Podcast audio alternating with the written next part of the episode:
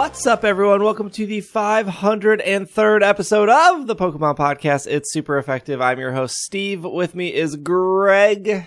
Hello. I am fresh from brunch. We went back to Grumpy's for the first time in a year. Wow. And there was nobody there. It's been over a year since you and I went there. Yeah, it's been a bit. Everything's still the same. I want to shag painting more. Every time I go there, I have shagging. One day I'll be rich enough. Will also here. Yeah, I have added two things to my, or I have two things now on my don't ever do this list. Number one, never read the YouTube comments, which I still make the mistake of doing. Number two, never listen to this program, like in a previously recorded episode of this program on the morning that we record it, because now I hate both of you. What? And I just want to spend the next 90 minutes telling you why you're wrong about everything. Why? What are you mad at? What could you possibly be mad about? So many things. We're always right. Why are you so hateful? We have good takes. That's because of my East Coast upbringing. I mean, I don't listen to Drive Check. You're wise not to. Where do we begin today? I'm playing Unite again. We can start with Unite, I guess. Okay, so here's the show. We got, I think we all done massive mass outbreaks. Want to talk about that. Unite was on the list. There's some Pokemon Go stuff. There's a Minnesota store getting broken into and Pokemon stuff was stolen. Through the wall. So we have all that. Kool-Aid Man style. I hate to be the bearer of bad news at the start of this program, but there is nothing new in regards to Scarlet and Violet. Oh, that attitude. We can make up a whole bunch of stuff. Mm-hmm. Wait, did you guys see that YouTube clip that I posted? I put it on Twitter. Dang. It was the episode where it was Al, because we were talking about the Legends Arceus spoilers, and I literally said, they haven't made a Pokemon game in Spain yet. Find it on Twitter. When did you put this up? You're in my list. Like 3 days ago, 3 or 4 days ago. Then yes, I saw it and I promptly forgot. Yeah, I guess let's start with Pokemon Unite. That's a game. So I logged into Unite because I wanted to get my free Pokemon Day stuff. You had to log in 2 days, one day for the hat, one day for the shirt. You didn't have to play any games. There is a walk.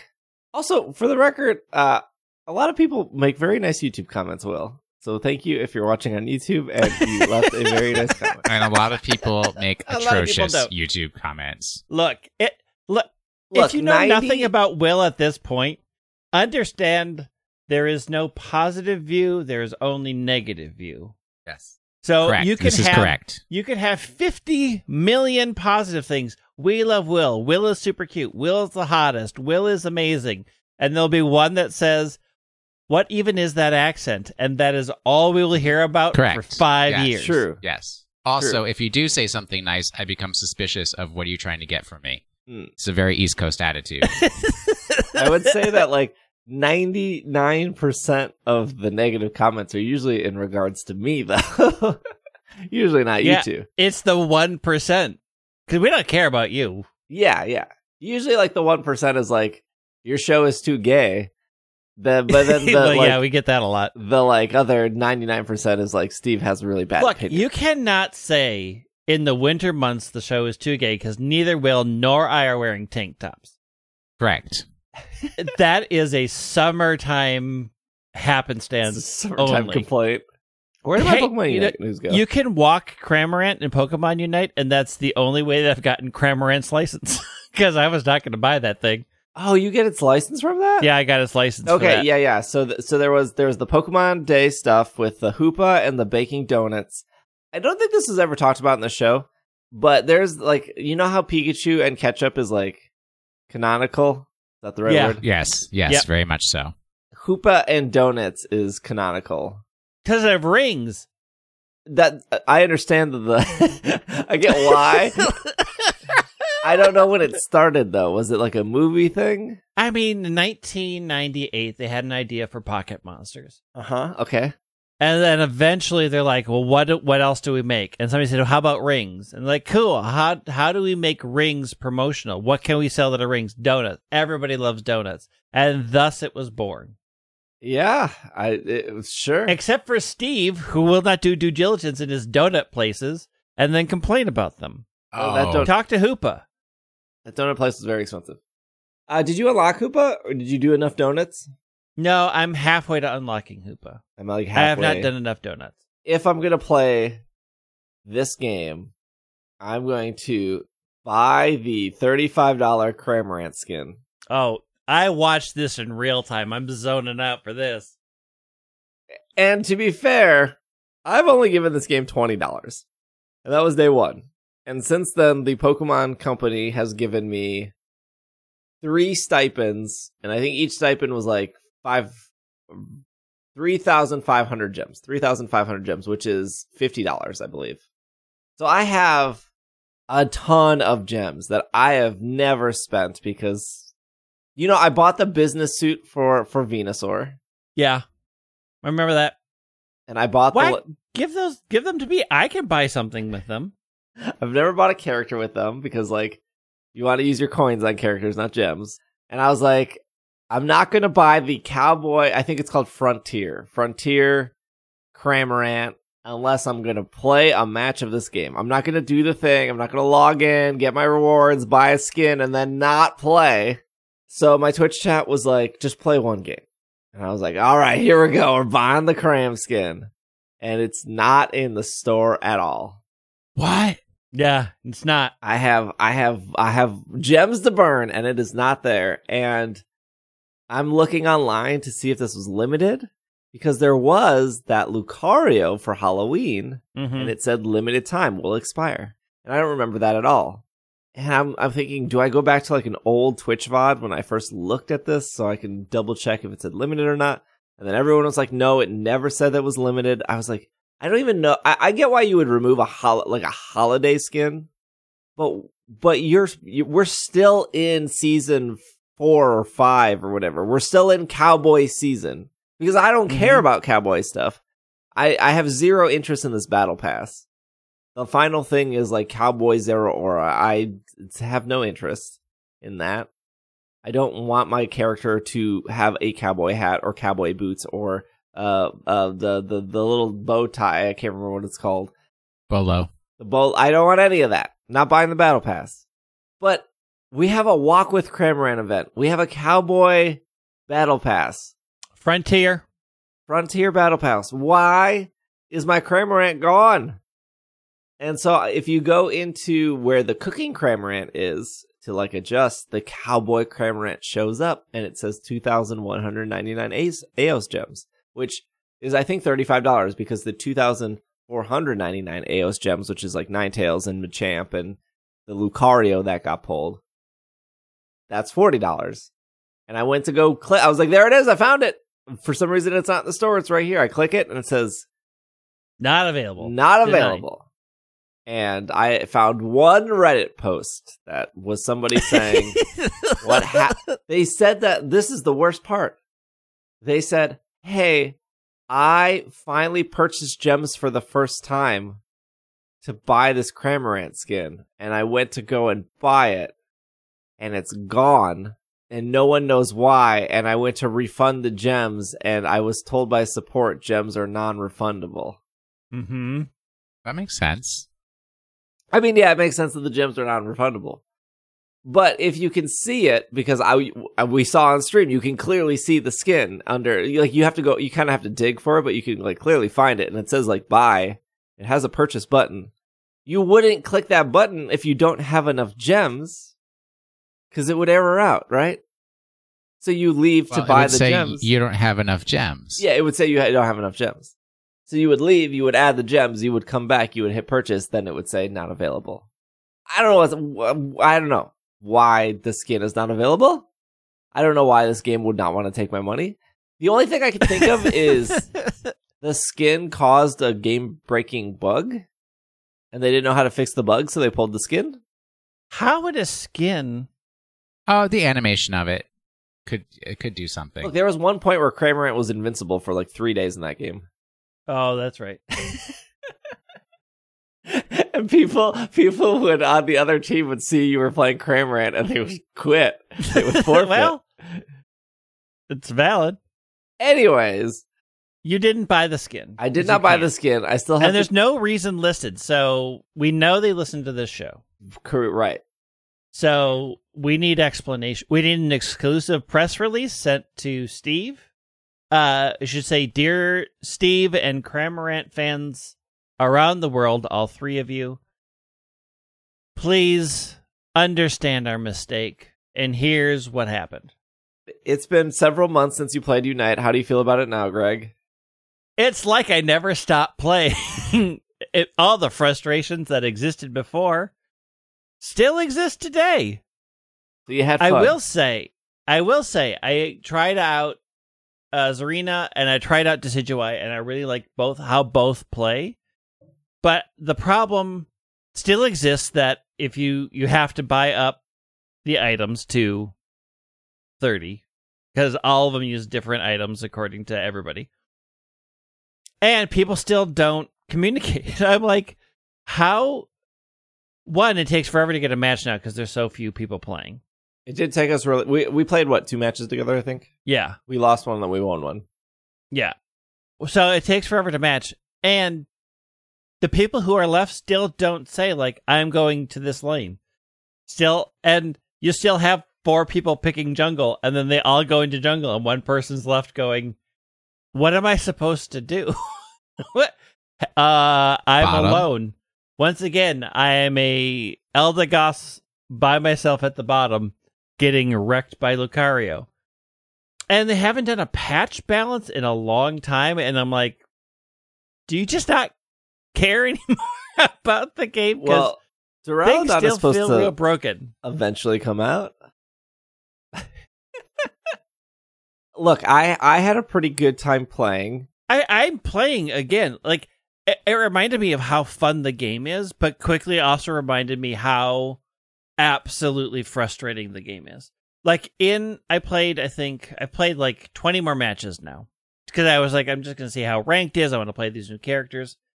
People are still surrendering within the first 2 minutes, and if you don't surrender when they want to, they just drop. And then you just have a thing sitting in the base. It's like, well, if you're not going to quit when I want you to, then I'm going to make sure you can't play the game. Is there a penalty for dropping? Huh? Do they get penalized for dropping? Only if you report them. Forgot there was a report button.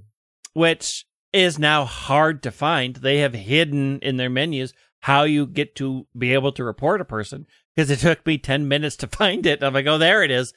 I'm reporting you again. And I'm back on my reporting stuff because I'm like, you should not have a good ranking.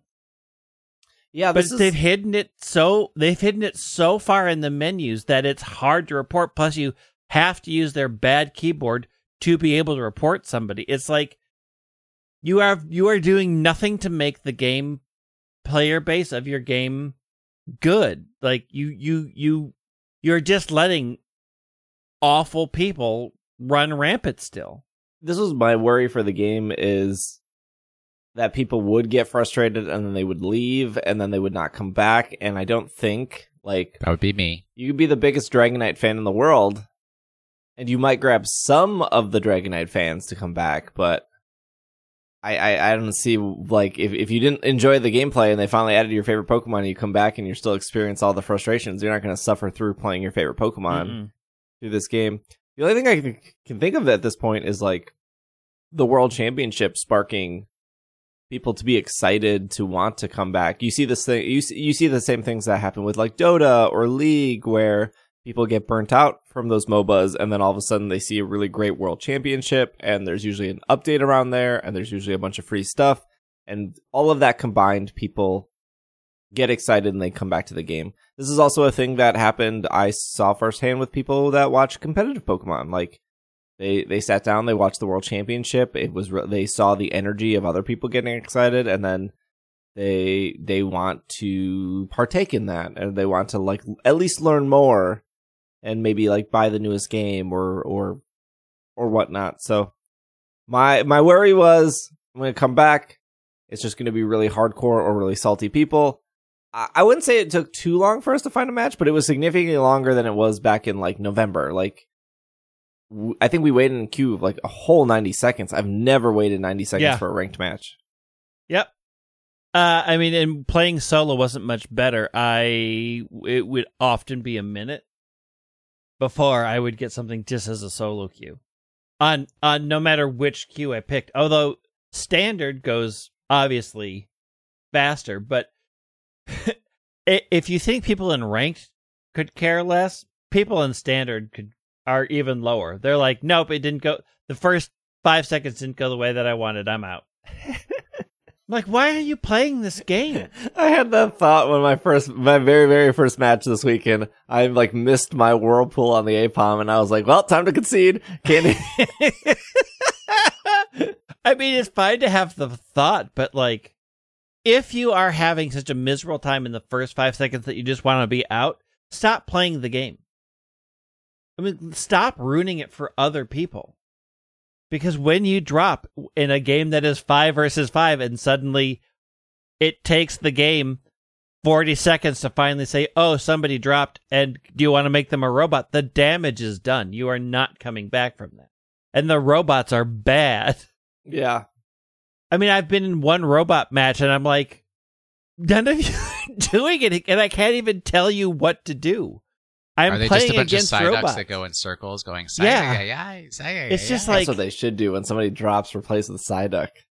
It's just one of those things where I'm like, I have enough fun in the game that I want to play it, but you do nothing to make your player base good, and even reporting a highly offensive name, which I ran into, is incredibly difficult because you've hidden reports so far in the menus.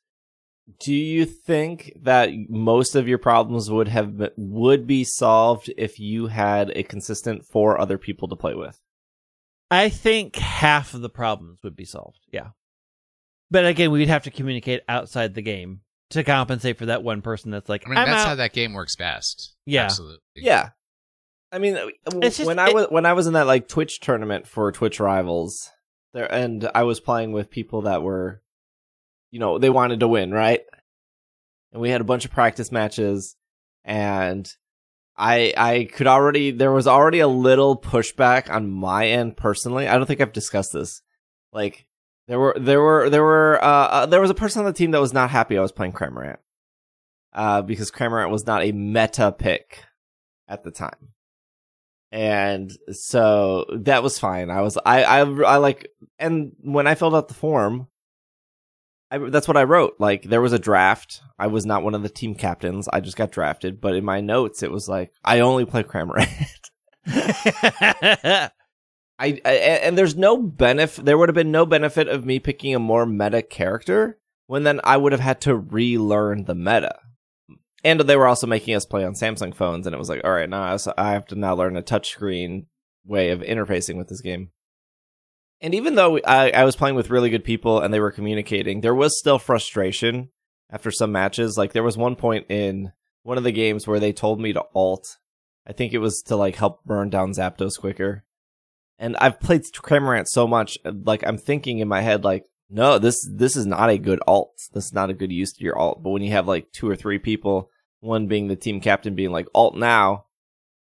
Well, if I don't alt, they're going to be mad at me. Yep. So I do alt, and it doesn't work. Like, it did not burn down Zapdos enough. And then, of course, the team swoops in because my alt is over, and then they take Zapdos, and we lose Zapdos.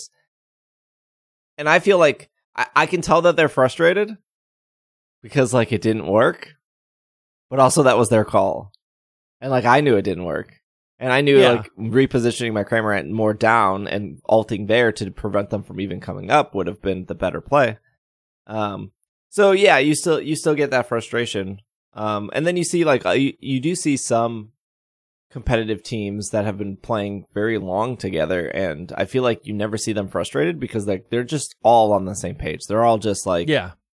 Well, they're a machine at that point. Right, because they've been playing for so long. Like, that, like, if you started a team when this game came out, and you're still a team. And there hasn't been any drama.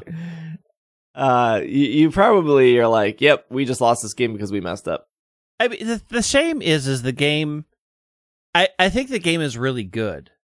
Still, like, it's still a good casual introduction to that style of game, and I think there's a couple of things that I ran into. Like, you've introduced a bunch of Pokemon, but there's really not a lot of difference between playing Alolan Ninetales as a ranged attacker and playing Decidueye as a ranged attacker or playing Gardevoir as a ranged attacker.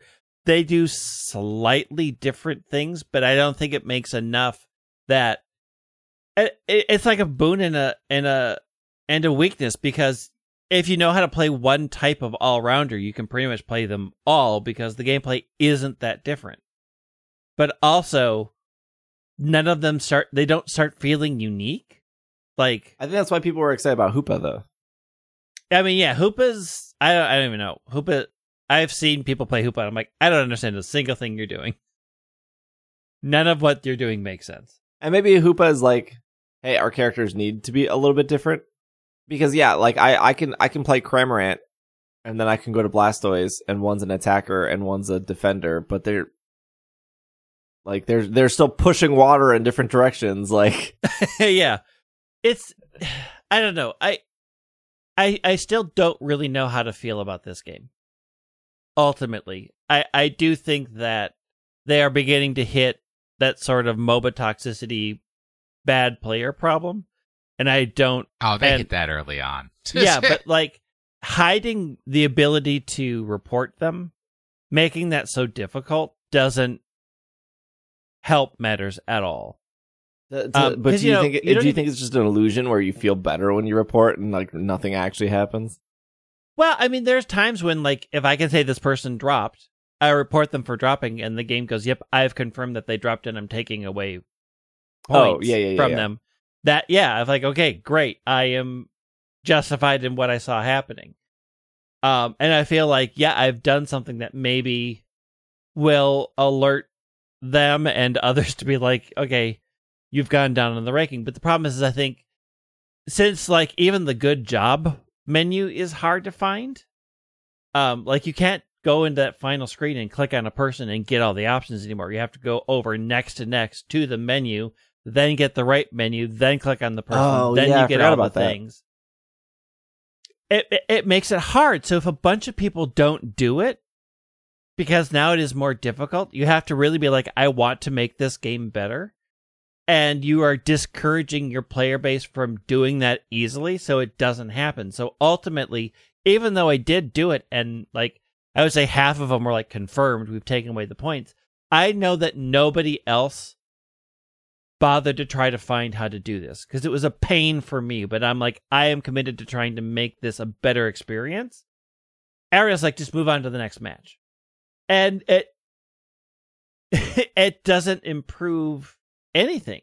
Like, it is so hard to try to force change, and by hiding it, they've made it even harder to do. It's like, okay, well, even the company doesn't want this to get better.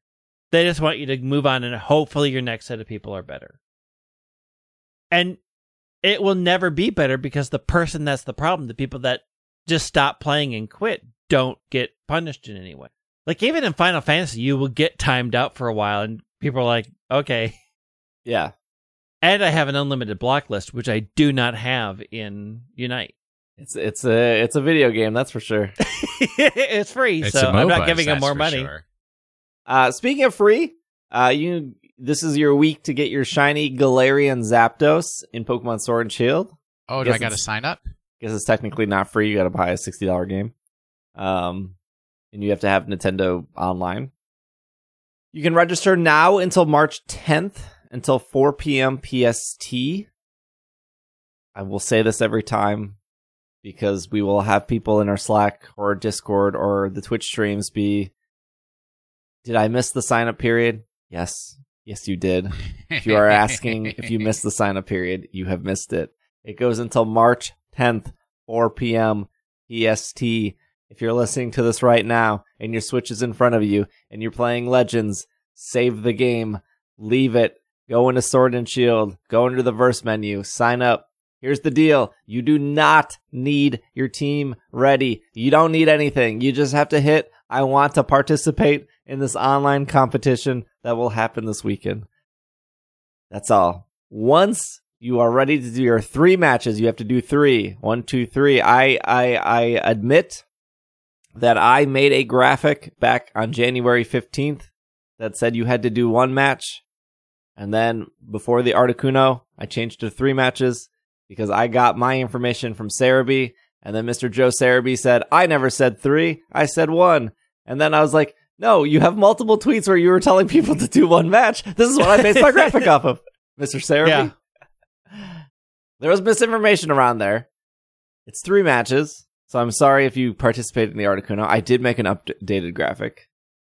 I did make an updated tweet. Same three matches here. Don't need a team ready.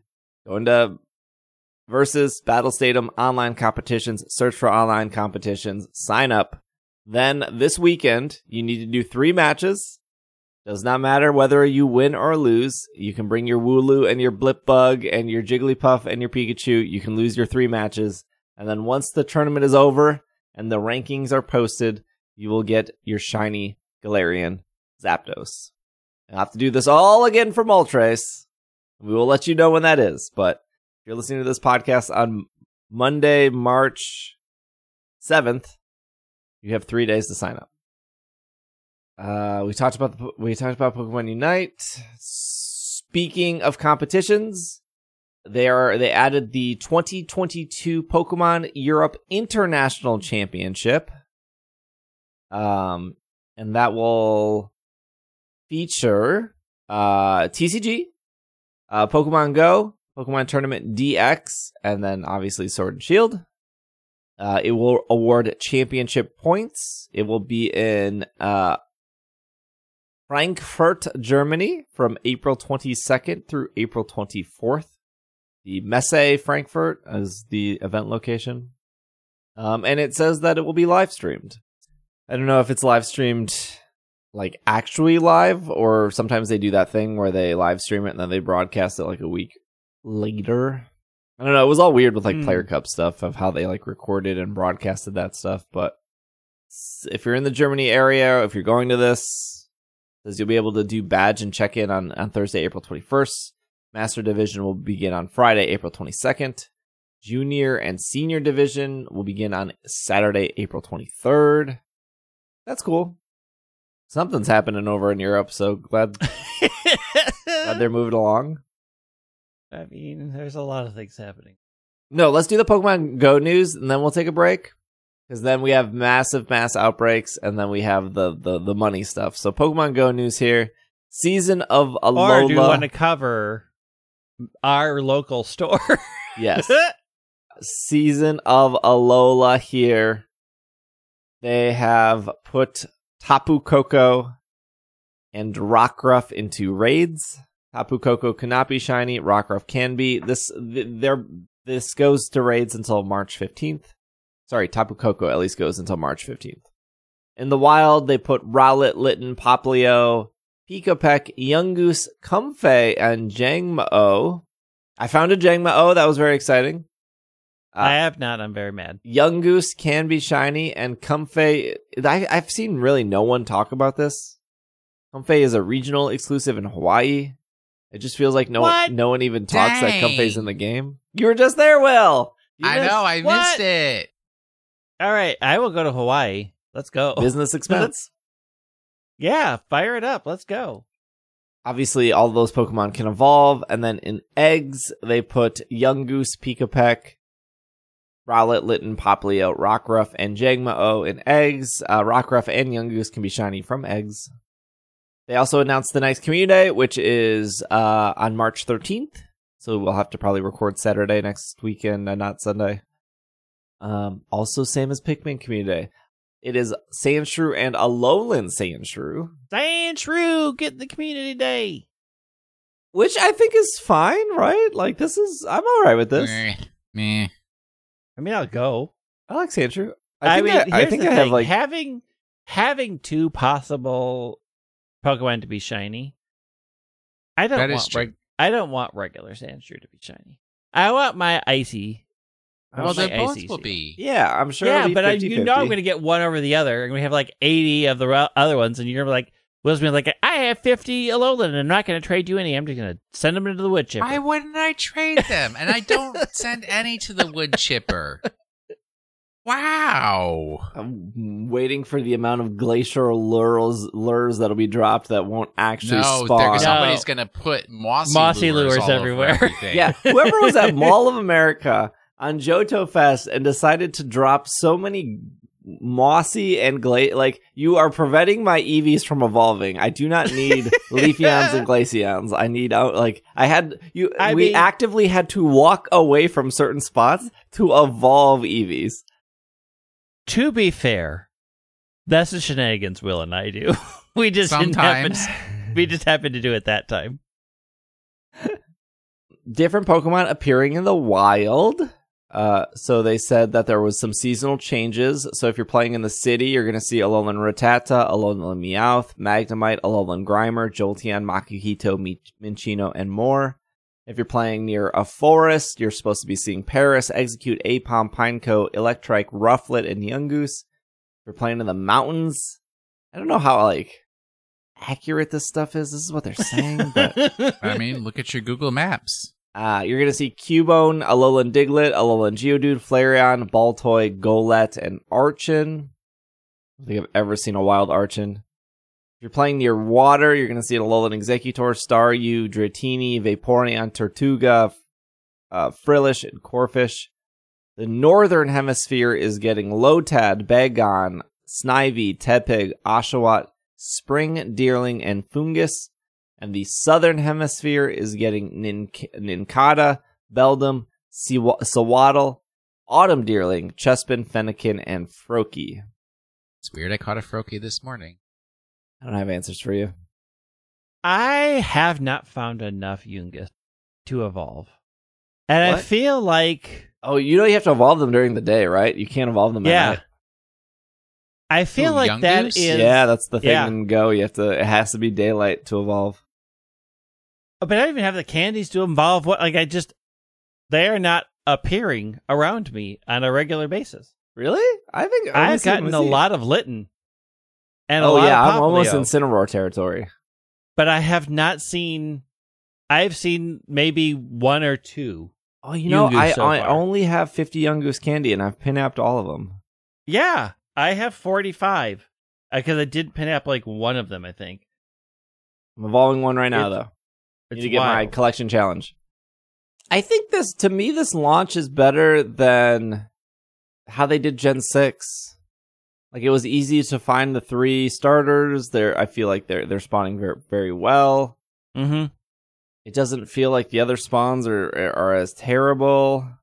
The Surskit appears in my house. There's nothing around me right now. I don't know. I'm pretty all right with Pokemon Go. It's been fine. I mean, it's fine. It's always just fine. I'm never super excited about Go. I enjoyed the Johto tour a lot. It was fine.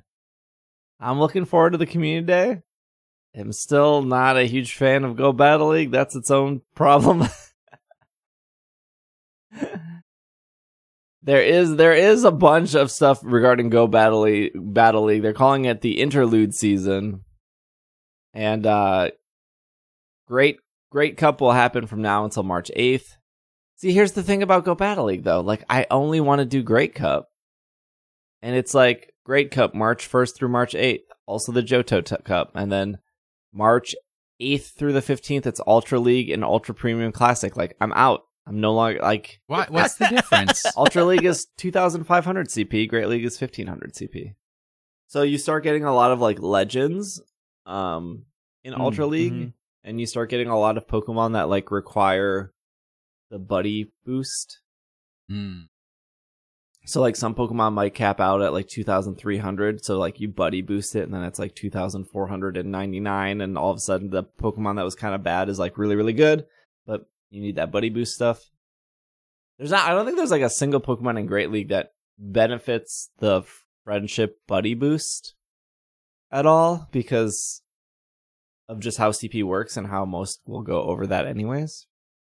There's like a new time research that keeps track of your battles, but it gives like the worst amount of star. Like, I don't know who made this timed research battle, but it's like, win a battle, 100 Stardust. You're like, why would this is not? I give 100 Stardust by staring at the sun. And then there, at one point, it's like, win. Please don't stare at the sun. It's like 64 battles, 3,000 Stardust. What? I mean, if you like battling, that's nothing. But if you like battling, that is actually literally nothing. That's like a bad reward. It's a really bad reward, honestly. Anyways, Alola is here. Wouldn't be surprised if we get a Pikipek community day pretty soon. Like, what else would they do? I think they're probably going to save Litten. Well, we haven't gotten Froakie.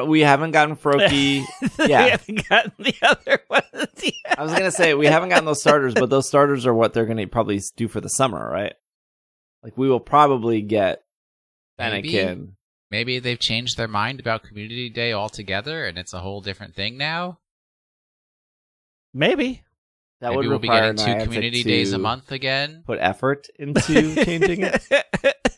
I think they've been on autopilot for Community Day for quite a while. Just flip the switch. I mean, do we think they're not going to do a starter at all in the Season of Alola? Season of Alola goes till June 1st. Just like they didn't do a starter in the Season of Kalos. Do you think it's going to be like Alolan Sandshrew? I would bet it's going to be like Alolan Sandshrew, Alolan Grimer, and regular Grimer, and Alolan Vulpix and regular Vulpix? Yeah. What about Cubone and Alolan Cubone? There's no Alolan Cubone. I know, it stinks. But I want to be able to evolve into an Alolan Marowak and be happy about it. What about Kecleon Community Day? It happened. We just didn't know when it was, and nobody saw it. Yeah. All right. Well, let's take a break. Remember that one summer when everybody's like, how is Meltan in this? Look. Meltan is a good boy. We all like Meltan. Nope. Will still doesn't have a Melmetal in Pogo. He transferred it to Let's Go. Correct. You gotta get another Melmetal because you gotta use it. And you also wouldn't let me use my super candies. You not get to use rare candy on Meltan. You could do that on your own in the privacy of your own home, and he would have no idea. Just don't listen to him. He's very influential. That's the problem. He is? Yes. See, I do most things that he says not to do, and my life is golden. You have to save your rare candy for Volcarona, Will. They've never even announced Volcarona. But when they do, you'll have the candy. They've moved on through multiple regions. Use them all to power up Victini to super level. Yeah, that's a good. There you go. Everybody knows that level 100 Larvesta is much better than Volcarona. So true. String shot. All right, let's take a break. We got to talk about a robbery. We got to talk about massive mass outbreaks. So we will be right back.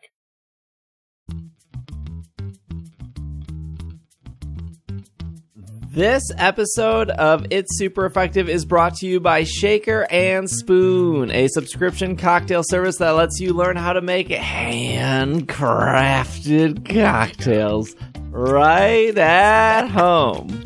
It's back and it haunts me. Every box comes with enough ingredients to make 3 different cocktail recipes developed by world-class mixologists. All you need to do is buy 1 bottle of that month's spirit, and you have all you need to make 12 drinks at home. At just $40 to $50 per month, plus the cost of the bottle, this is a super cost-effective way to enjoy craft cocktails. And you can skip or cancel boxes at any time. Invite some friends over, class up your nightcaps, and be the best house guest of all time with your Shaker and Spoon box. You can get $20. That's a $20 off your first box over at shakerandspoon.com/PKMNCAST. That's a handcrafted $20. Oh wow.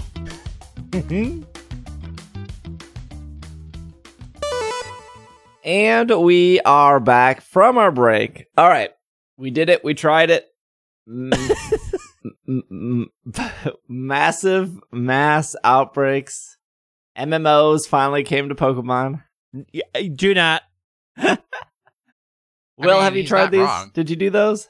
I started the research story, but I have a particular issue with Pokemon Legends that I'm just about ready to throw my Switch out the front door into the street and say, actually, I'm done with video games altogether if this is how you're going to treat me.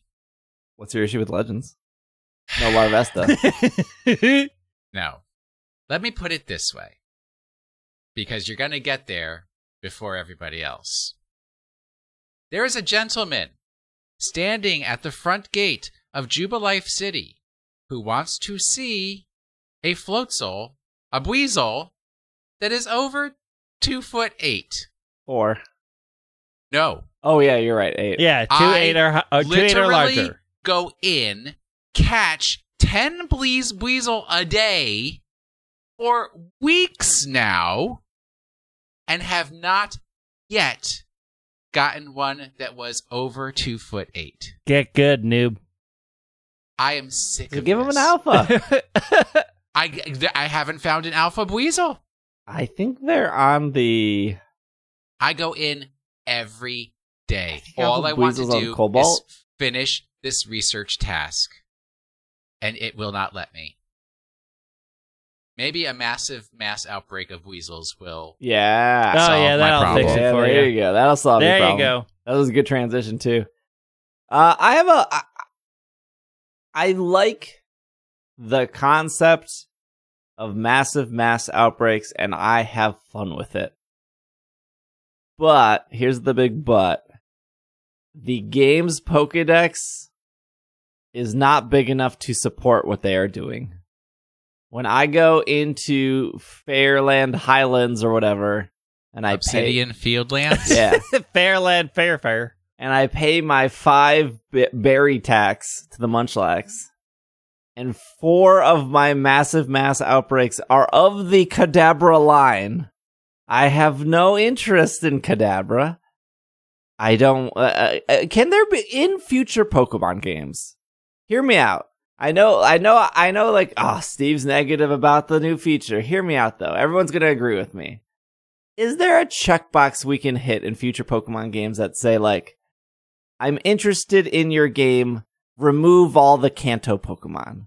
Can I just hit that checkbox? Hot take. We have learned there is no toggle. So, no. And this is my personal problem. Doesn't apply to everyone, but as somebody who had put 1,000 hours into Let's Go, as somebody who had shiny hunted a lot in prior game before Let's Go, as somebody who played 6 years of Pokemon Go, I have every single Kanto. I have them all. And I think some of it is like they know. I feel like there's not a coincidence. Community Day shinies and Pokemon we've put into this game, like Spheal, Abra, Kadabra, the Turtwig, Chimchar. Like, I just don't need. If you were featured in Community Day, I have 30 of you, but you don't have them in Gigantaballs. That's true. Again, this is a very me problem, but I do. It is so cool to see like 12 different outbreaks, and then when you pay the berry tax, sometimes I don't pay the berry tax because I get disappointed right off the bat. But when you pay the berry tax and it's like, 4 of these are a Ponyta, 2 of these are a Happini, another 4 are Kadabra, like we have 1 Zorua. I guess I'll do the Zorua even though I have the like there's nothing. I just don't think the Pokedex is big enough, and I think that you start to see that, like, this Pokedex is pretty tiny. Or you're just playing the game too much. I don't think so. I don't think I have. You play it for a living! Yeah. I do play it a lot. Look, it took me a full month to finish the Pokedex and to beat the final person. Game Gobbler. Mm-hmm. I haven't done that yet. I haven't even caught a Buizel that's over 2'8". So the real game begins. Yeah, I don't like that it's timed. Oh, see, that's what I do like. I feel like I do, like, I've already felt like there's just not enough Pokemon in these areas to make this feel, because I still feel like if you're trying to fill out the Pokedex because you aren't getting ones that you need, the fact that like 7 of them are Abra and none of them are still the ones that you're missing isn't like a great feeling. Have you heard? So, you know, you had your YouTube about the save at camp, go back to Jubilee. Yeah. I am hearing reports that that is no longer working. Correct. What? So when they updated to Daybreak and added the massive mass outbreaks, they had it where pretty much if you go back, the thing is not the saving and resetting. It's the initially going back into Jubilife will reset the outbreaks that are there. So, like, if you were doing a Buizel outbreak and a shiny Buizel popped up and you saved the game and then you failed the Buizel, so you relaunched the game, it's not going to remove the outbreak. You'll still be in it. Granted, if, like my video says, if there are 3 or less Buizel and 1 is shiny and you save and reset, it will force fail the outbreak because there's not 4, there's 3. So don't do that. But now if you save in camp, check the Buizels, there's no shiny, you then restart the game and then go through Jubilife and come back out, it's very, very, very, very, very likely that the outbreak just won't appear anymore. Which is like, if this is how they want us to play their game, I understand. I see two sides, right? I think if you're specifically looking for like a Hisuian Growlithe, I'm like, that's the shiny you want. And once you find the outbreak, you prior to this update, you could save, you could grind it out. Eventually, you'll get your shiny Growlithe. And then you did it, right? Same for your Goomy or your Zorua or whatever else you're looking for. There was a certain point for me that I just didn't do that anymore. I was like, you know what? I'm just going to check this outbreak. If it's not shiny, I got other things to do in this game. I'll worry about hunting it later. And I think that's how they want you to play. I mean, I think that's kind of clear. Like, they don't want you to save and reset. Yeah. Like, it was kind of clear in Sword and Shield. They didn't want you to reset for those starters. They wanted you to pick it and move on. Like, go, play our game. So the first side I see is like, I don't know, they spent the $60. Let them play the game however they want to play the game. Yep. The other part is, I don't think it's really that much more difficult. Like, it's not like there aren't other ways to get the Growlithe. Like, you can get your research level to max, and there are places where Growlithe spawns. And while you might not find a Growlithe, like, so you don't even need an outbreak. You just go to the top of the mountain in Cobalts. There's like 5 of them up there. You could check them. If they're not shiny, just fly back, do it again. Like, they're always going to be up there. They're never not going to be up there. With massive mass outbreaks, the likelihood of you finding Growlithe is actually pretty high. Like, I feel like every time I go to Highland Fieldlands, one of them is always a Growlithe. It's like they were like, we don't want you to reset this, but also here's a bunch of new outbreaks, and there's like 12 of them. And pick which one you want. And you're on a time limit, which is why I think I like the time limit. I think if they didn't instill a time limit, because those have increased shiny odds and they're not as increased as the original ones, I feel like some people would be like, I have to check all of them before I go back. Okay. Well, and then they're not playing the game again. But they are playing the game. They are playing the game, but have you done some of these? They're so resource intensive. Yeah. And the thing is, like, because I think what I like about them is they're forcing you to, it's kind of like the difference between, like, Max Raids and then Dynamax Adventure. Like, same core concept at the end of the day, but they're forcing you to play it in a different way, and I think that's what I like. Here's 12 of them. You have 10 minutes. You have to come up with a plan, and you can't just sit on the edge of the map and throw feather balls and, like, wait for them to calm down and throw feather balls because you'll run out of time. So it kind of forces you to be, like, a little bit more aggressive, or if you're not that aggressive type of person, to like kind of pick and choose.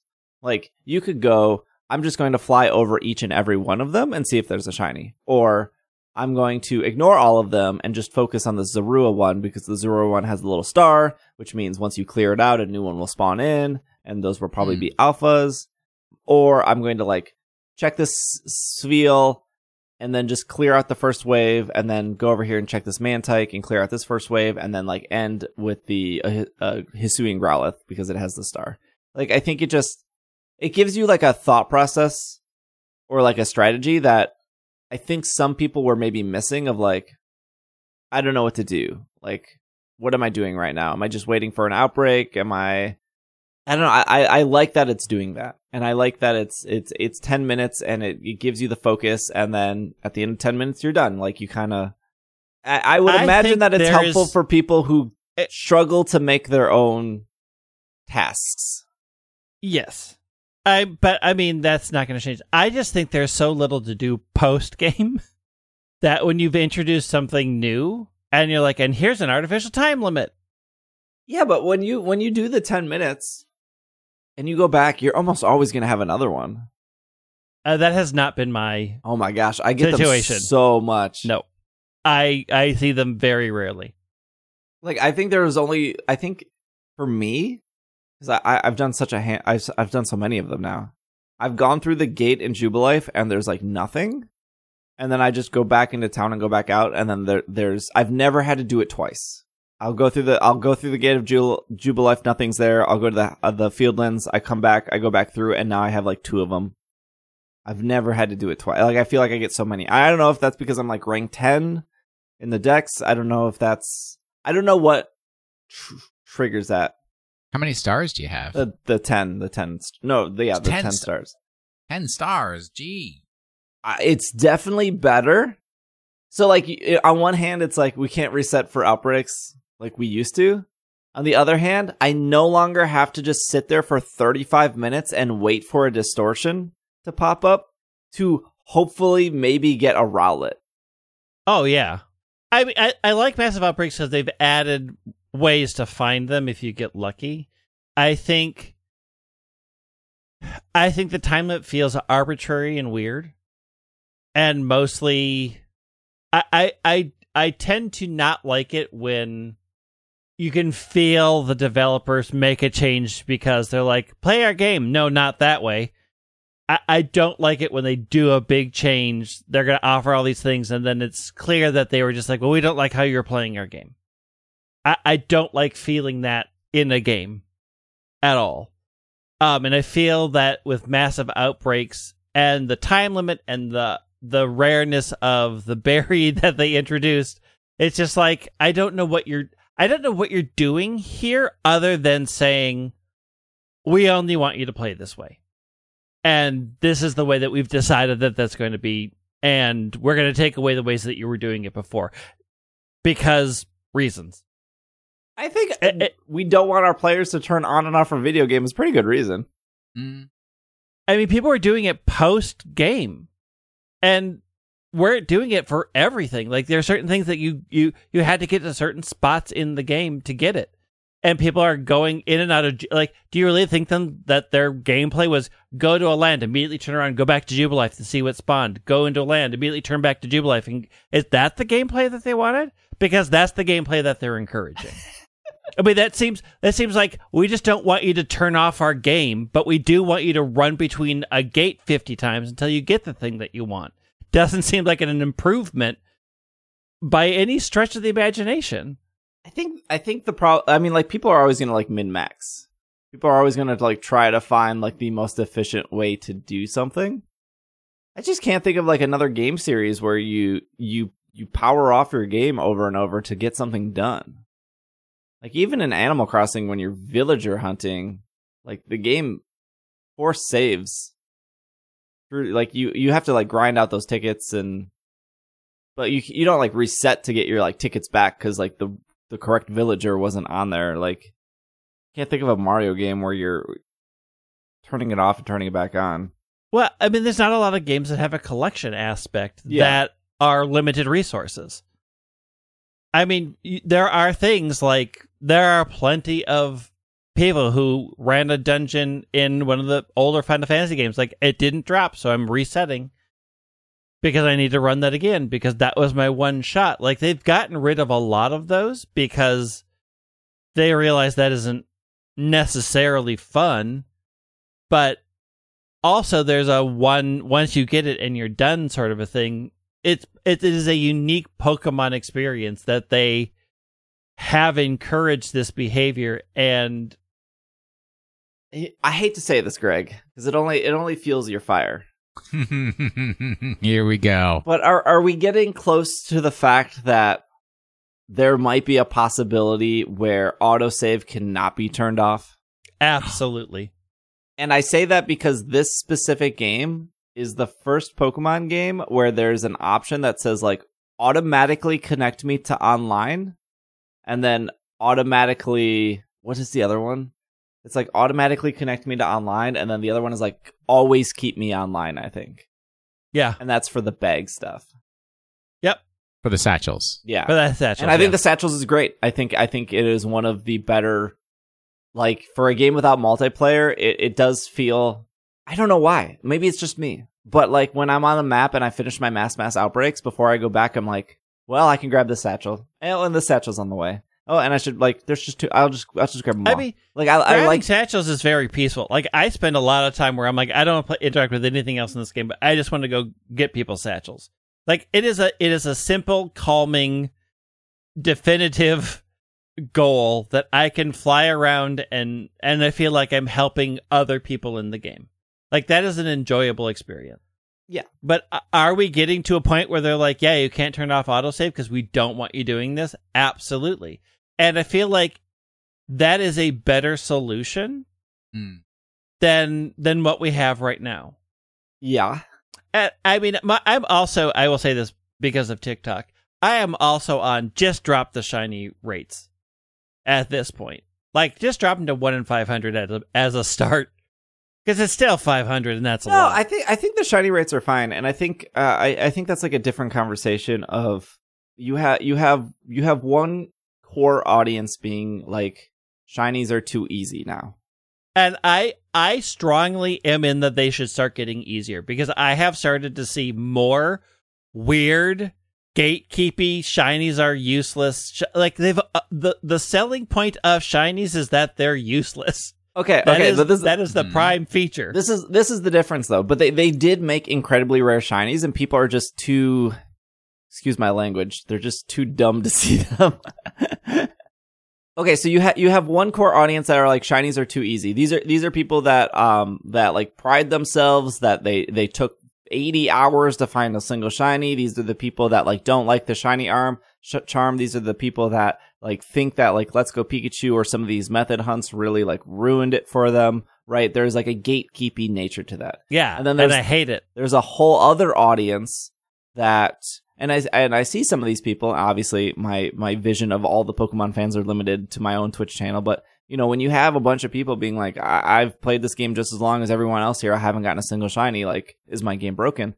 Like, there are tons of people that have done that. Like, my wife, she's 40 hours in. She hasn't seen a shiny. That doesn't mean she hasn't had a great time with Legends. She really, really likes Legends. And Legends solidified that she will never go back to BDSP. And I don't blame her. But I think in the sense of, like, if you are specifically... They have created... and I want to say this was maybe, like... I think Sun and Moon was kind of the big point of this. They have created a method. They have created methods that have made it easier to get shinies for people who want to, like, get a shiny. Like, I want to get... I've never gotten a shiny. I want to get a shiny Exeggcute in Sun and Moon. This is the thing I have to do to get it. Or in Let's Go, I want to get a shiny Ekans. I'm going to keep catching Ekans. That's what they told me to do. And then a shiny Ekans will pop up, right? They've created a method to do that. And in Legends, they created a method for rare shiny Pokemon. They were alpha Pokemon. I want an alpha shiny Zorua. That is really hard to get, even if you're doing the methods. So they have satisfied both people. It's just the people that are gatekeeping refuse to see that. And they just general blanket statement over. They did this in Sword and Shield. And again, those people refuse to look at it. So if in Sword and Shield, you could Masuda method, right?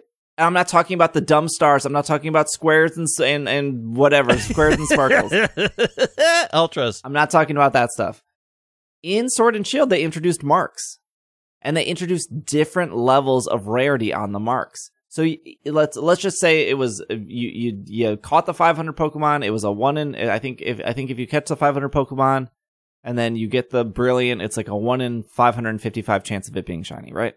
They increase the odds. Otherwise it's 1 in 1365, and if you don't have the charm, it's 1 in 4000. So if you got a shiny in Sword and Shield, and great, you got a shiny, but you could also get a shiny with a mark. But you could also get a shiny with a rarer mark, a personality mark. You could also get a shiny with a 1 in 1000 chance of it having a mark. Like, they created something that shiny hunters wanted. Rarer shinies. A marked shiny is significantly more rare than, you know, your 30 Squirtles from Community Day. Your 30 Squirtles from Community Day don't have that mark. And at the end of the day, somebody might be like, well, I don't care about marks.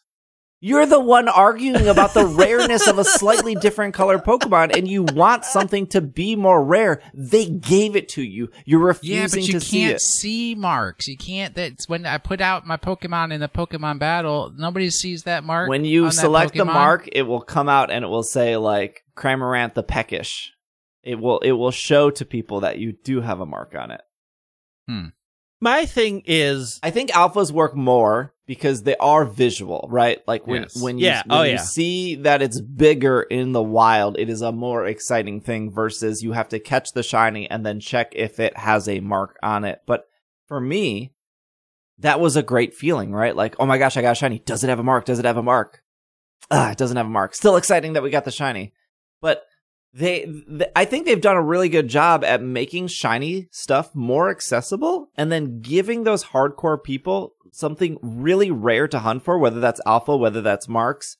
But those hardcore people are just so clouded by their anger that they're just going to, like, yell at everyone else because they're, like, not satisfied. I just think at this point, the regular old shiny odds should be dropped just to help sort of hammer home that the point of these shinies is that they're pretty. They don't need to have a use. The fact that you spent 80 hours and somebody happened to stumble across it in the idea of time spent is more legitimate needs to die.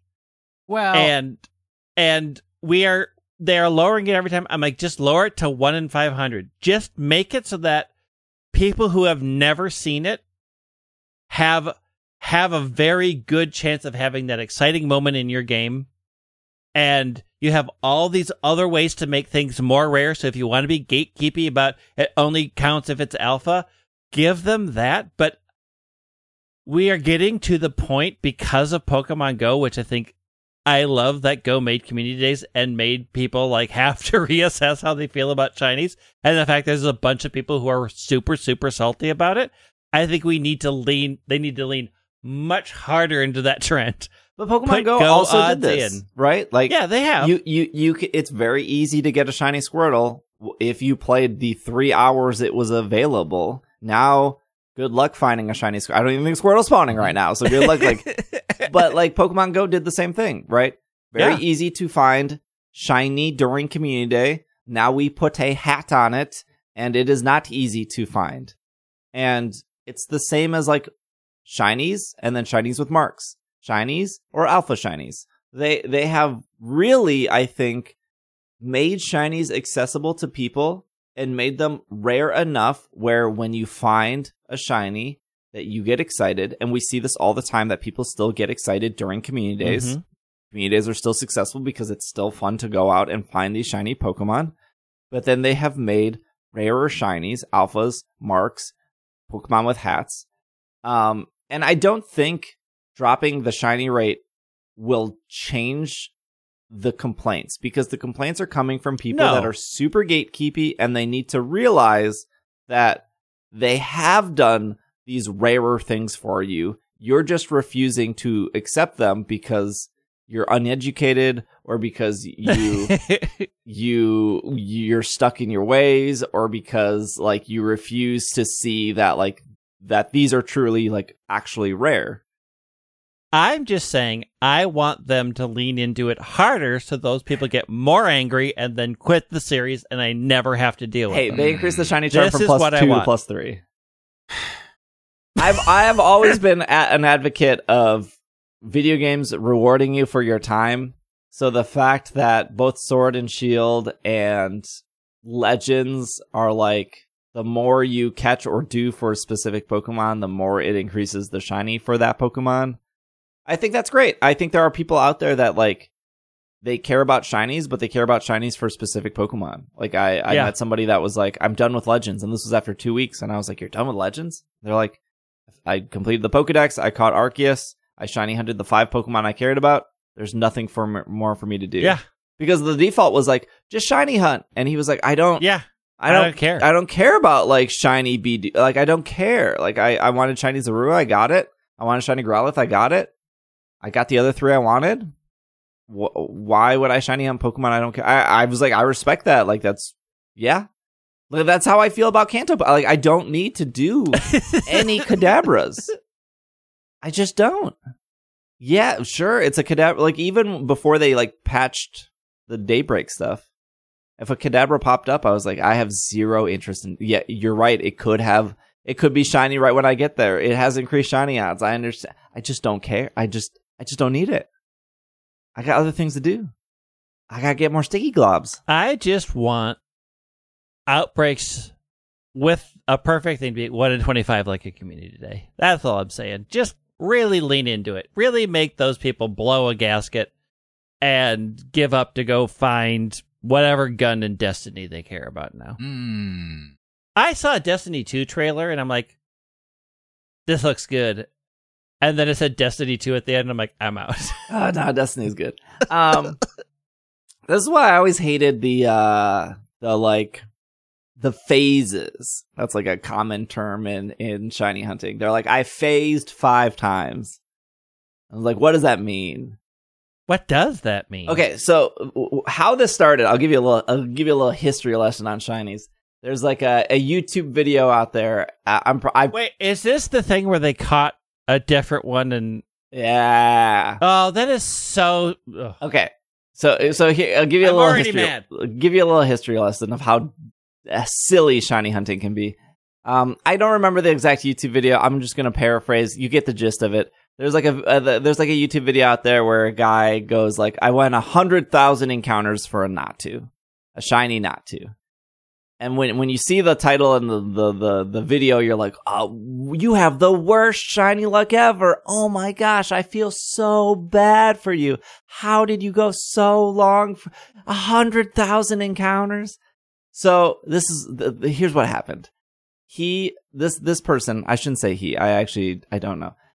They went into the Safari Zone in, I believe it was Heart Gold, Soul Silver. Uh-huh. And Natu in the Safari Zone. Again, I'm going to get some of the numbers wrong. You don't have to write in the YouTube comments. It just the point of the story still stands. Oh, now who's afraid of the YouTube comments? Mm-hmm. It was like a 5% chance for Natu in this patch of grass. And they ended up catching 80 different shinies before they caught the shiny Natu. So they added all of those numbers up together. Like, oh, I went 8,000 and I got a Parasect. Oh, I went 5,000. Oh, I got a Nidoran. Oh, I went 10,000. I got another Parasect. So they added all of those together and they finally got the shiny Natu. So they're like, I went 100,000 encounters for a shiny Natu. Now, there's so many issues with this. One, I mean, technically. Yeah, that's correct. Correct, yes. One, I personally feel like phasing is a way to be like, feel sorry for me, I didn't get my target and my number is big. I mean, it's a clickbait. I think if you're hunting for a specific Pokemon and you get a different shiny, I understand that there might be some frustration there, right? Like, I probably wouldn't be frustrated. I'd be like, whoa, I got a 1 in 8,000 Pokemon. It wasn't the one I want, but I got it. What if it was a Kanto? Well, you know, it depends. You know, does it have a mark? Does it not have a mark? No mark. Kanto with a mark and a ribbon and a top hat and a cane and a dancing shoe. 2, you could have hunted that Natu anywhere. Natu appears on other routes at a higher percentage, right? You could also have taken that Natu to the daycare and Masuda'd it. There's many ways to get that Natu. 3 is if you were to be like, this is where the value thing comes in. Like, if you were to say, my Natu is very valuable or more valuable than your Natu because I spent all this time and it took 100,000 encounters. Okay, let's humor this for a second. Trade it and tell the person you're trading it to you spent 100,000 hours on it, or sorry, 100,000 encounters on it. Do you think the other person is going to be like, yeah, well, you see this shiny coughing I got. I actually got it while I was in the cave, and my leg was under a rock, and I survived off the cave drippings from the stalactites off of the ceiling. And while I understand that it took your Natu longer, you can understand the emotional and physical pain I went through to get this coughing. So I do think that your Natu isn't worth as much as my... Like, no one cares, right? One of my longest hunts ever was a shiny Articuno in Let's Go Pikachu, Let's Go Eevee. Some people might be like, oh, Steve, you went really long for the coughing. No, that coughing was a 1 in 8,000 chance. And yes, I did go 2 weeks on it. I went a month with the shiny charm for a shiny Articuno and Let's Go. It was my longest hunt ever. I caught that Articuno. I boxed it. I never looked at it again. Was I excited when I got it? No. I was excited that it was relieved. I was excited that it was over. But I cannot go to a showroom. I cannot go to Antique Roadshow. I cannot go to another person and be like, this Articuno is very valuable. I need something of value from you. What pain did you go through to trade me, right? I understand that there's like an emotional value to that of like, oh, I went so long to get this. Great. Don't need to feel sorry for you. I don't need you to play it up that you, oh, poor me. I got 80 shinies before I got this one. Like, no, you're fishing for something and I ain't giving it to you. I'm not interested.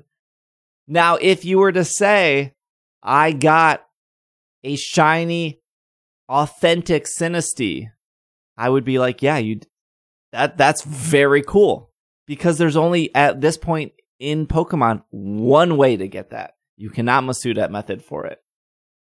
It's a 1% chance in these fields. And yes, I know there's like kind of a ways to increase that, but a shiny authentic Sinistea is more rare because there's only one way to get it. A shiny Trubbish with the rare mark is significantly more rare. A shiny Alpha Zorua is more rare than a shiny Zorua. Like they like again, they did it.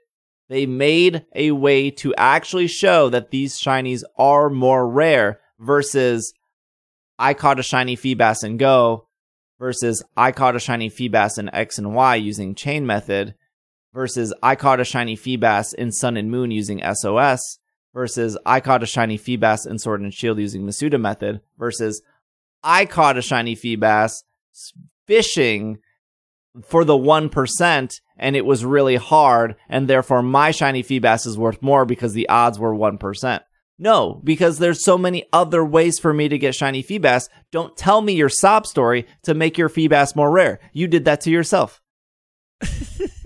It's just a weird gatekeeping thing of like, like if I wanted my Zubat to be more rare, I will hang upside down as I hunt it. And then when I get it, I can be like, well, you know what? I spent 100 hours hanging upside down as I hunted the Zubat. My Zubat is significantly more rare than you. Checkmate.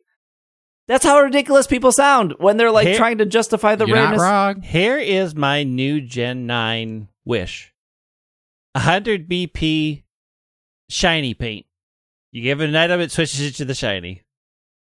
Like, you can make any hunt specifically rare. Right? Yeah. But also, there are other ways to get it. You could fish for a 1% Feebas on a route and then hope that you get the shiny 1% Feebas. You can also refuse to get the shiny charm and do the same thing. You can also refuse to not get the brilliance and make it more hard. You can also take a Senta is a Pokemon with what is it called? Flash Fire, and go to an area to force more fire type Pokemon to spawn, and then say like, "Oh, I was hunting for the Pikipek, but I made it. Pikipek's normally like a 30%, but now that I'm flash firing, I've reduced the Pikipek." You could make any hunt more rare if you wanted to. I don't know what weird bragging rights you are looking for, because I promise you, most shiny hunters, they're doing their own thing. They're catching their own shinies. They're putting them in the box, and then they're moving on to their next one. Like, and unless you guys are starting some weird black market of like, how much torture did you put yourself through before you needed to trade it? None of you guys are trading these shinies. If anything, Community Day has made shinies better because it's like, I miss Community Day. Yeah. Do you have an extra shiny Beldum? Yeah, I have a ton. I would love to trade you an extra shiny Beldum. I have 50. That's my ideal future. I have 50 of them. Absolutely. I have more than I ever could need. I just want them to remove shinies from the game altogether. How's that for a hot take? No, because I like shinies. Some of the colors better. No. This is off IGN. $250,000 of Pokemon merch reportedly stolen after a thief breaks through the store wall. 2 full storage rooms were cleared out. So we'll need Greg's expertise here. An independent gaming store in Minnesota reportedly had around $250,000 worth of Pokemon merchandise stolen by a thief who broke through the wall during the night. Fox 9 reporter Mary McGuire tweeted security camera footage below of the alleged break-in and showed a man crawling into Punch Out Gaming in Forest Lake. According to McGuire, who spoke with the store owner, the thief emptied 2 full storage rooms of products that included high-value items like sealed booster boxes of Pokemon cards worth up to $100 each. The post on the Facebook page shared further footage of the break-in and said, "This guy broke into the neighbor's store, cut holes through the wall. He took cash and over $200K worth of product. The next door unit..." Oh boy, next door. "The next door unit is reportedly empty, and the thief broke into there before forcing their way through into..." Oh, I see. Not next door, the app. Whoo! I was worried for a second. Like, what is that a problem? They broke into the building next door to Punch Out Gaming and then got through. Got it. Yeah. The shop shared in further Facebook posts that they will continue to operate as normal and has received a significant support from the community and other gaming stores who have helped resupply it with products. It didn't look like the thief took any of these Pokemon plushes. Poor Charizard and Dragonite. No, the plushes are just scattered on the ground, unloved. It's very hard to resell plushes. But, I mean, if you're going to steal it, take the cute things, too. I mean, take up a lot of space. As Will knows from moving me from one state to another, plushes take up a lot of room. This is very true. Or they take bins. Full bins. But those bins are lighter than the other bins, so... They are lighter. They just fill the space. Greg, where is this place? It's in Forest Lake. Okay. So it is about half an hour north of St. Paul. Have you been? No. Why would I go to Forest Lake? Oh, well, yeah. That's like halfway to Duluth. Like, there are 15 gaming stores between me and Forest Lake. Why would I drive half an hour out of my life to go to Forest Lake? I don't, because Punch Out Gaming. I mean, now that I'm aware of them and they need help, maybe like we can do a special road trip and spend some money. Yeah, they got a Chikorita plush on the floor. You could be like, "Hey, I saw your Facebook post. And do you still have that specific Chikorita that the thief the probably stepped on? How about the one Espeon that looks like it's seen things sitting on the floor? Because I want that one. I was trying to figure out why wouldn't you just not break into the store through the front door if you went to the next door one. But they cut the hole in between the two shelves, so it's like it's almost like they had like insider information of where to cut, right? I think they just, I think they just got lucky. Like they're not showing if there's other areas where they tried to break through and ran into shelving. Sure. But yeah, Forest Lake is about half an hour north. We can definitely go if you want. It's a tiny store. Reporting. Business expense. Yeah. Business expense. I mean, it's in a tiny strip mall too. Next to Fusion Design Studio. And really, First Nail Spa. Really, the news of this article is it doesn't matter whether we can go eat at Don Julio's Mexican restaurant. Okay, we can make a day out of this. The thief could have stole one booster box valued at $100, and the headline would still be the same here. Oh yeah, $250,000 of Pokemon merch. Because I'd be curious of like, how much Magic is there? How much Yu-Gi-Oh is there? How much did they take any other stuff? Maybe it was all Pokemon merch. But when you read the article, it says the thief emptied two full storage rooms of product that included sealed booster boxes of Pokemon cards. It just seems like Pokemon still gets the clicks. Oh, yeah, absolutely. Pokemon gets it because everybody's heard it. If you say they stole $5,000 of Yu-Gi-Oh cards, people are like, what is that? You have to say they stole Red Eyes White Dragon. Or we should get into Yu-Gi-Oh. Blue Eyes White Dragon? Blue Eyes White Dragon, Red Eyes Black Dragon. Oh, that's how it breaks down. That's not nobody cares about that one. You've activated my trap card. Give me question of the week. What's the question of the week? What's the question of the week? The question of the weeks are bad this week. No, they're not. You have like 3 weeks worth because you didn't. No, because they disappear because people in Slack talk too much. Oh, you need to write them down. Yeah. Robert says, which Elite Four area building would you most want to visit IRL? It's Ends Castle. No. No, that's creepy. Nah, that's cool. Yeah, they got that bad lullaby music in that castle. Yeah, you just ask him to turn it off. I don't know. It's a tough choice because the Kalos one is beautiful. Like a beautiful cathedral. But the Alola one is up there on the top of the mountain. You know, they had to destroy the top of that mountain to put their Elite Four up there. But I'm sure you get some great views. Mm-hmm. I don't think there's anything special about Sword and Shield. It's just a stadium. No. Yeah. And, I mean, the outside of Diamond and Pearl looks great. The inside is bad. Nothing to sneeze at. I would say X and Y. I try to remember what the Kalos one looks like. Like a big cathedral. Yeah. Oh, yeah, I like that one, too. I'd do that one. That one or Ends Castle. Like, I want to be in the creepy castle with the weird playrooms and the bad vibes. Well, Pokemon of the week.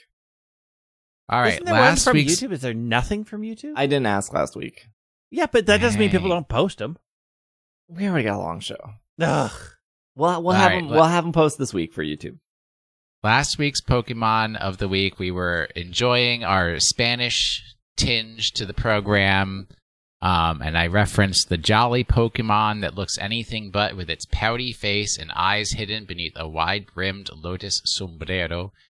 And I said something about its predecessor can be found among the watery weeds, but this week's Pokemon must get stoned before it can become carefree, indicating that you have to use a stone on it to evolve it. So if you guess the final evolution, well, that's not how evolution works. Doesn't Digimon. It's Frontier Cramorant. Nothing's Frontier Cramorant. It's not available. Because he has a hat, his water. Lombre! Si, senor! Lombre, I will say this. Lombre is one of the many bad Pokemon middle evolutions that I like more than the final evolution. What? Are you out of your mind? I could see it. Ludicolo is great. Could you see? I am not commenting on how great or not great Ludicolo is. I am merely stating I like this middle evolution better. Lotad is great. Can you see like Lombre and Nuzleaf just becoming a couple? Oh, absolutely. And just the cutest couple ever. We cannot get to the point of the show we are shipping Pokemon together. Yeah, we can. It's a new thing. We've been through too much this episode. Pokemon Shuffle Icon is very good. Shiny is very, very good. Man, I love Lombre so much. So cute. Lombre's evolutionary family has several unique attributes. They have a unique type combination. They're the only Pokemon with the dual egg group of Water 1 and Grass. They're the only Pokemon that can have the ability Rain Dish without it being their hidden ability. They're the only Water-type Pokemon in the Grass egg group. We don't have any more Grass-Water Pokemon. It's just this. I believe you are correct. That's actually kind of crazy. Yeah. I love the fact that Bulbapedia continually brings up egg groups like anybody in the past 15 years has cared about egg groups in any way, shape, or form. But thank you, Bulbapedia. I mean, they have a thing and they're going to do it. Are you ready for this week's Pokemon? I am. Greg is not. But I'm good. Go. Here we go. Many Pokemon TCG players ask, which card, which features one of Greg's favorite Pokemon, and was played by Will, and is one of the few Pokemon stuffed toys owned by Will, has been banned from the Pokemon TCG expanded format. The expanded format allows for the play of all Pokemon TCG cards dating back to the first Pokemon Black and White expansions. This card was banned because its second attack allows for the creation of an infinite resource recursion strategy that is relatively simple to achieve, basically allowing for infinite retrieval of darkness energy from the player's discard pile. Intriguingly, both attacks on this Pokemon's TCG card and those for Oranguru, which has also been banned in expanded format for the same reason, are strikingly similar. There you go. I know it. Pay attention to the expanded banned and restricted list. Yeah, I know. I know exactly what card you're talking about, too. Oh, boy. Oh, you know, we could have spent like 30 minutes about PTCG Live because there was that Canadian beta, and it was, from what I experienced, real rough. Not good? Because you're not Canadian, dude. That's true. Yeah. It was very specifically geared towards Canadian players. You are not one. That's true. But we will be back next week. If you're watching on YouTube, thanks. Feel free to leave a question of the week. Comment, subscribe, hit the button. I don't know, like 70% of the people who watch the podcast on YouTube aren't actually subscribed. So now's your chance to hit that button. If you are listening on your favorite podcast app, thank you. Specifically, if you're listening on Apple Podcasts and you want to take a couple seconds to help us out, you can leave us a review in Apple Podcasts under the little 5-star thing. Hit the 5, that stuff. That's super, super helpful. If you're listening on Spotify, you do nothing because, you know, that's Spotify. Just enjoy, I suppose. But we will be back next week. Thank you for listening. I will be still streaming on Twitch this week. Will be the online international challenge Zapdos is this weekend, so I'll be doing battles if you want to see battles. Otherwise, earlier in the week, we'll be playing in Legends. But thank you for listening. This has been another episode of the Pokemon Podcast, and we are super effective. Super. Shinies need to be less rare. Make them 1 and 2. Every other one is a shiny. Make them gone. No more shinies. Right, see, this is the difference.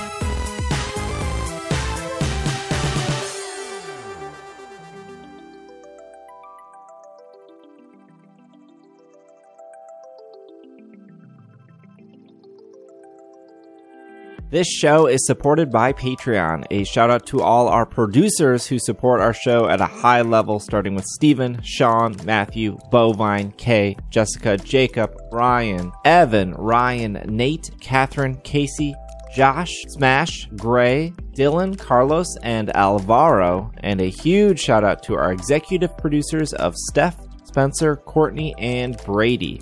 Thank you so much for your support. If you would like your name read at the end of the show, or you just want to support It's Super Effective, you can head over to patreon.com/pkmncast or ise.cash in order to support the show if you want to. Otherwise, thanks for listening, and we'll see you guys next week.